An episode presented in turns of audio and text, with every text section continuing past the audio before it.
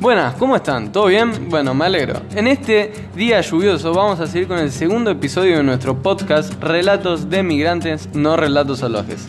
Para empezar, lo dejo con Gotas de lluvia sobre mí en criollo, en honor a este viernes lluvioso del peliculón El Hombre Araña 2, la que hicieron de Sony, ¿viste? Bueno, esa.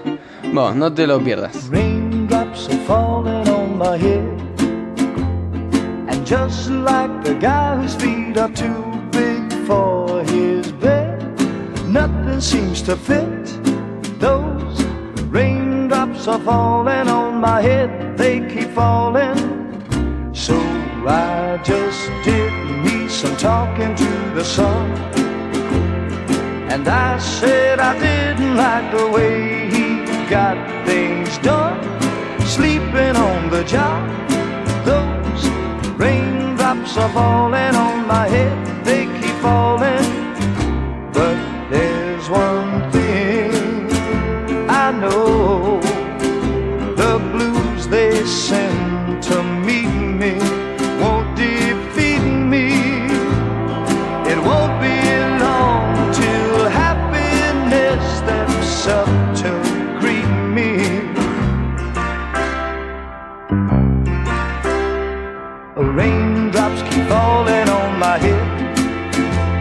but that doesn't mean my eyes will soon be turning red.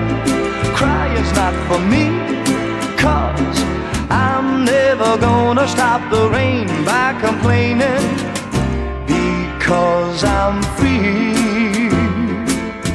Nothing's worrying me.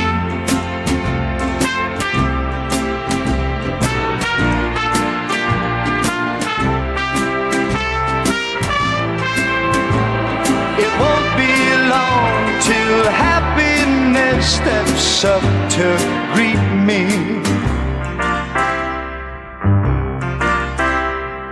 Raindrops keep falling on my head, but that doesn't mean my eyes will soon be turning red. Crying's not for me, cause I'm never gonna stop the rain by complaining because I'm free. Nothing's worrying me.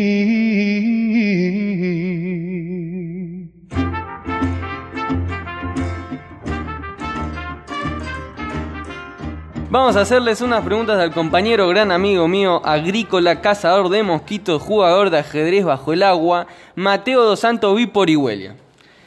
Hola, soy Daisy Huachaga Sánchez, eh, de cuarto segunda, y estamos con el proyecto Jóvenes y Memorias, en el segundo capítulo de Relatos de Migrantes.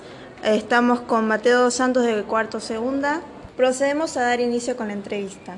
Hola Mateo, ¿cuáles son tus raíces? Bueno, mis raíces, yo nací en San Pablo, Brasil, eh, y después me vine para acá, para Argentina, a los cuatro años. ¿Alguna vez volviste a Brasil? Sí, volví todo el año de 2017. Me fui, a, me fui a vivir con mi viejo porque mis padres están separados, entonces mi mamá vive acá y mi papá vive allá y, y bueno, tomé la decisión de irme a vivir con él por un tiempo porque ya había pasado mucho, mucho tiempo que no lo vi y tenía ganas de estar con él. Muy bien. Eh, ¿Por qué tu familia decidió vivir en Argentina?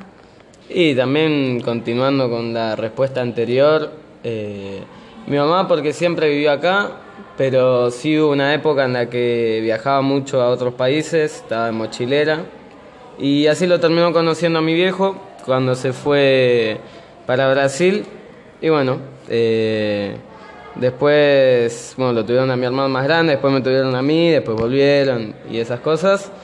Y bueno, eh, al fin y al cabo, después de su separación, mi viejo volvió para el lugar donde él estaba acostumbrado y mi vieja se quedó acá con nosotros. Bueno. Mm, ¿Cómo te sentís acá en Argentina? Eh, sí siento que es como, creo que es como en cualquier lugar, que el cómo se sienta uno depende capaz de la estabilidad emocional que tenga, no, no en sí de los estímulos externos. Eh, sí, hay cosas que no me gustan de, de acá o cosas que no me hacen sentir bien, pero en sí no, no creo que tenga algo que ver tanto con un país, sino con, con capaz eh, los preconceptos que tenga uno, los prejuicios y todas esas cosas, y bueno, que después lo terminan justificando diciendo que es eh, la culpa de un lugar, pero en sí creo que es el pensamiento de cada uno. ¿Y qué aspectos culturales de tu país eh, de origen se mantienen en tu familia? Nada, en mi familia no, muchos no se mantienen. Creo que lo único es la comida, de vez en cuando. ¿Y qué, qué platos sueles comer generalmente? Y aunque no sea lo mismo, arroz con porotos, pero no termina siendo igual que la feijoada porque tiene carne y tiene cerdo y a mí no me gusta.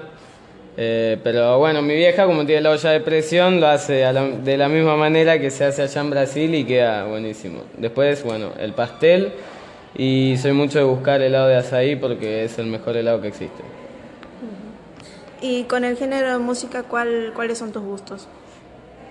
Y creo que es muy variado, no, no es eh, un género en específico el que me guste. Creo que, eh, no sé, para decir algo me gusta mucho el rock nacional, me gusta la música clásica y sí, me gustan algunas canciones de pop también y de pop rock. ¿Alguna vez te sentiste discriminado? Sí, sí, sí. Acá en Argentina y en Brasil también. Y hoy en día me sigue pasando igual. Pero tampoco es algo que, que me afecte a nivel de, de sentirme mal o de enojarme con los demás porque eh, siento que hay muchos estigmas sociales que ya te llevan a ver a una persona, ya sea que tenga visera, capucha, que sea de color, que, que no, de otra manera. Y bueno, en parte a veces sí me molesta, eh, no sé, de repente ir a tomarme el bondi y que haya alguien con un teléfono, me mira a mí, se lo esconda o se vaya caminando más rápido. Ese tipo de cosas me molesta, pero tampoco es que, que me siento discriminado y me siento mal. Pero en parte, o sea, si, si tengo que darle un nombre a eso, sí, supongo que es discriminación. ¿Te gustaría dejarnos algún mensaje? Eh, Bueno, como última pregunta, tipo jefe final, no te agarra una convulsión, decime.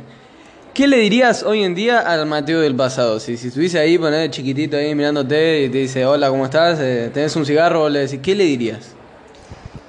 Y yo creo que primeramente le, le diría que aprenda a escuchar, que, que pueda poner en práctica todas las cosas que, que siempre le dicen y que no, no se tome como un ataque las cosas que, que uno hace e intenta, valores que intenta inculcarle porque son más que nada para su futuro y para salir adelante.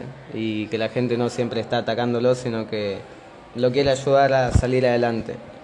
Creo que si él hubiese pensado de la manera que estoy pensando ahora, eh, se hubiese ahorrado muchos problemas, se hubiese ahorrado muchos años de, no pasarla bien eh, y muchos sentimientos malos, muchos pensamientos negativos.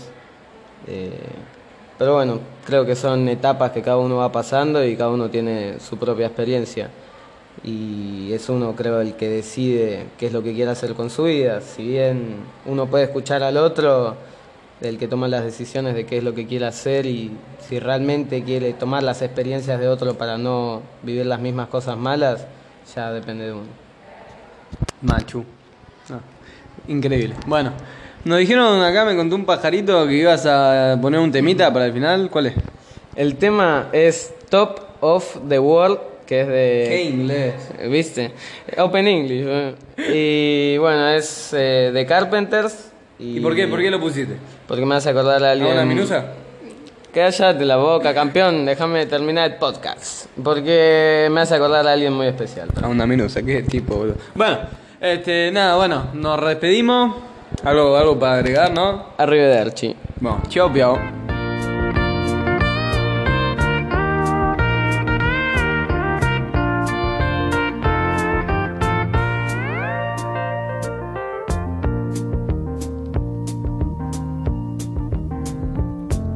Such a feeling's coming over me. There is wonder in most everything I see. Sky, got the sun in my eyes, and I won't be surprised if it's a dream. Everything I want the world to be is now coming true, especially for me.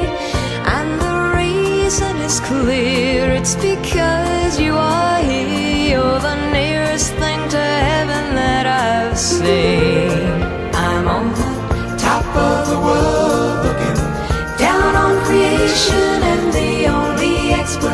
Explanation I can find is the love that I've found ever since you've been around. Your love's put me at the top of the world.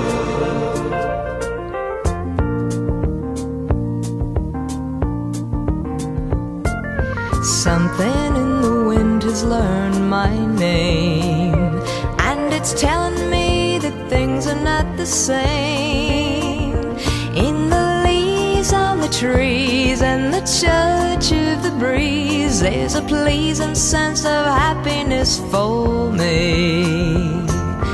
There is only one wish on my mind. When this day is through, I hope that I will find that tomorrow will be just the same for you and me. All I need will be mine if you are here.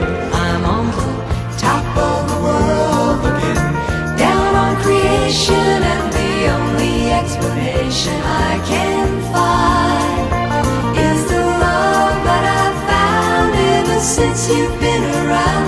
Your love's put me at the top of the world.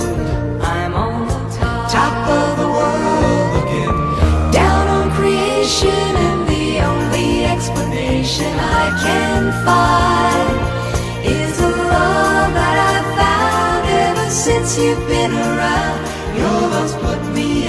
time.